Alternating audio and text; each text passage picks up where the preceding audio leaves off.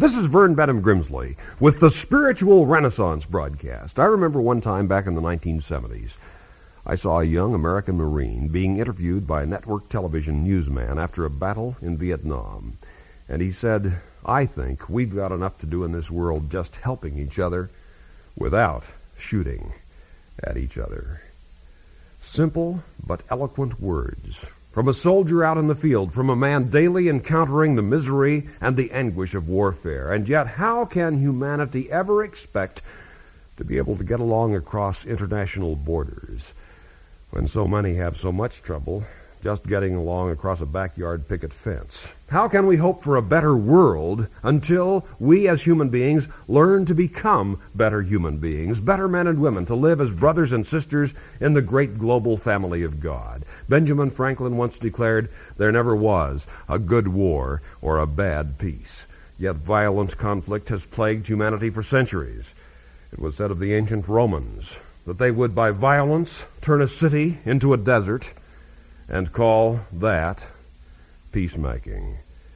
And yet, in truth, it is only by love, only by spiritual peace, that the greatest human good may be assured. Some will argue that one must seek victory for one's cause, even through the technique of violence.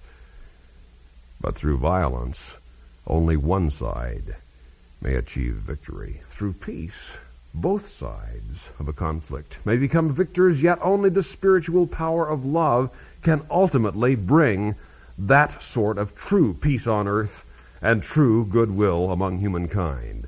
The one time world champion boxer Muhammad Ali once said, Violence is like an angry bull charging at a locomotive. It is a foolish way to attempt to resolve problems. It is, in fact, no solution.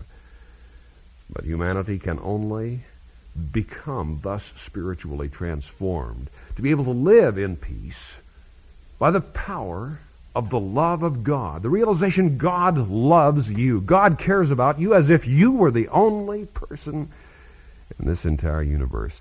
You are, dare to believe it in this moment, you are a son or daughter of the living God who is the architect of time and space who is the first great source and center of all things and beings. Moment by moment, day by day, year by year, by the very will and the wisdom of God, if only you will seek for it. Seek and you will find. Knock and the door will be opened. Ask and you will receive. For this world is but one great city, and the curvature of this earth the only city limit for all humanity are brothers and sisters in this worldwide family of God. You could drive across the country, the United States of America, for example, and would see deserts, plains, and farmlands. And if you drove through my home state of Kansas, you would see miles and miles of more miles and miles. Daily and yearly, the population of this planet is proliferating. Humanity cannot hope, however, to live in outward peace until humanity finds an inward peace the peace of knowing the living love of God the universal Father of us all, the friend of all, and seeking above all the will of God, daring to pray that great prayer, the greatest perhaps of all prayers. Your will be done. It is my will, great God, that your will be done in my life. That will change everything. The Chinese have an ancient saying that a strong nation depends upon strong states. Strong states upon strong provinces. That strong provinces depend on strong villages, and villages upon families, and the family upon each individual member. Because the family is the most basic institution of all institutions.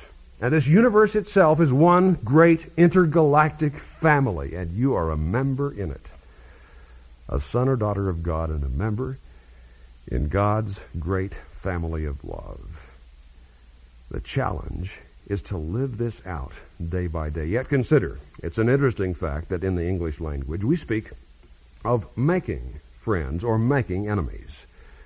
That's the verb we use, making a friend or an enemy.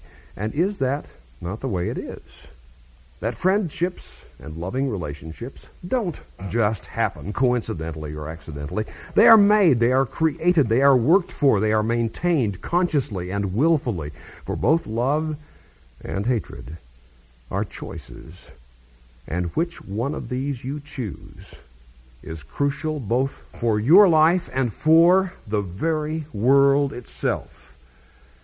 And what kind of world this is going to be depending upon your attitude, your decision, what you want to do and be and become. And if you turn your will and your life over to God, the God who loves you, who has tremendous plans and a wonderful future for you, all things will then become as new. I'll never forget one afternoon in San Francisco. I was walking along the street. I saw a man give a street beggar a quarter. And the man said, I'm doing this because it makes me happy to do it. And you might wonder, then why didn't he give him a dollar and really have the time of his life?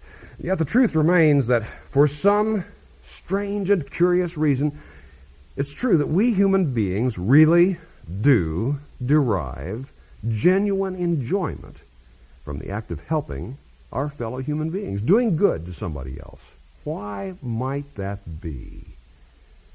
Might it not be perhaps that we were born to live that way? We were created to live that way as brothers and sisters in the great worldwide family of God. It feels right because it is right to love our neighbors as ourselves. But a world at peace requires a generation of peaceful people. And the ideal of living human life is the attainment of mental balance, physical well-being, emotional equipoise, and spiritual stability. And such development must thus be symmetrical. Professors of Asian studies report that in modern China, oftentimes there will be too much rice or millet grown in one province, with severe famine and starvation existing in a neighboring province. Such unbalanced distribution is a problem for many a nation. But analogically, unbalanced development is the problem likewise of many a human being, perhaps of you.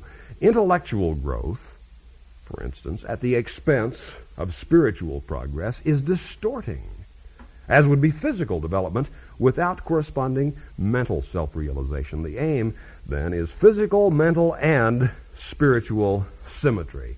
But for many human beings, it's so difficult to imagine that God really cares about them. Personally, individually, it would be easier to imagine that God would be interested, for example, in the history of the world than in their own personal life histories. If you went into some great library with dust cascading around you and you were pulling book after book off the shelves, and you began reading all about ancient Athens, Greece under Pericles, Rome under the Caesars, the French Revolution, the Italian Renaissance, such events as these, you might think to yourself, yes, God would certainly be interested in these mighty crises and turning points in the world. But remember, too, that God is also interested in the mighty crises and the turning points of your ordinary day by day life the affairs of your existence. Jesus of Nazareth declared the very hairs of your head are all numbered. Jesus was thus, in the most extreme way possible, describing how intimately God knows about you, and God knows you.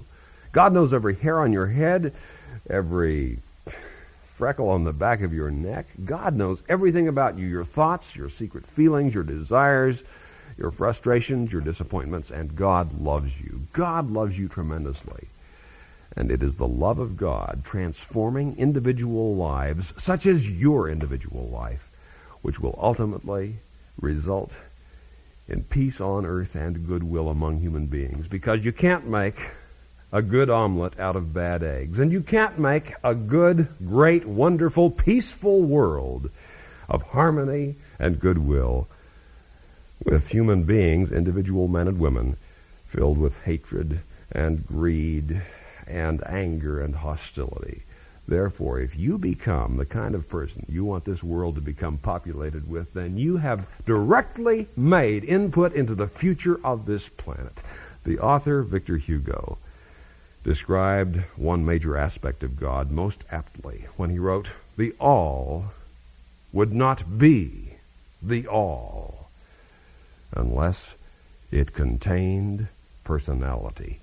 And that personality is God. End of quote. Harvard professor William James said, When we believe in God, the universe is then no longer a mere it, it becomes a thou.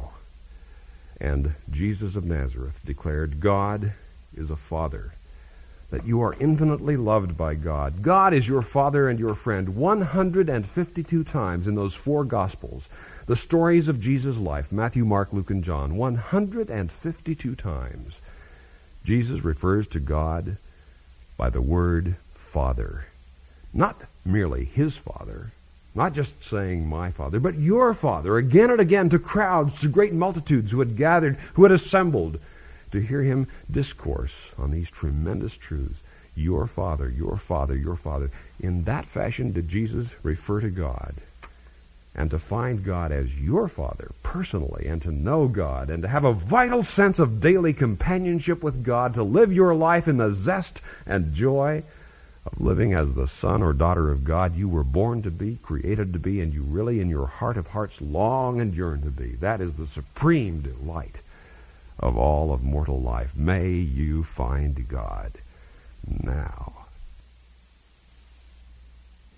For free literature on the spiritual life, material which I have written on these very topics, if you feel that divine discontent, that inward spiritual restlessness, yearning for a finding and knowing of God, write to us at the Spiritual Renaissance Institute, Box 3080, Oakhurst, California, 93644, United States of America. I've written some free literature on finding God, getting to know God, growing spiritually, seven principles of prayer, the fatherhood of God and the brotherhood of man, the spiritual truth which rings down through the corridors of human history that this entire world was intended and created to live as one family of love, the family of God, the fatherhood of God and the brotherhood of man. And you are an infinitely valuable son or daughter of this living God in this great far flung universal family of God. If you're intrigued by this truth, if that rings some sort of celestial bell inside your soul when I speak it into this radio microphone, write to us at the Spiritual Renaissance Institute, Box 3080, Oakhurst, California, 93644, United States of America. This is a non sectarian, non profit program proclaiming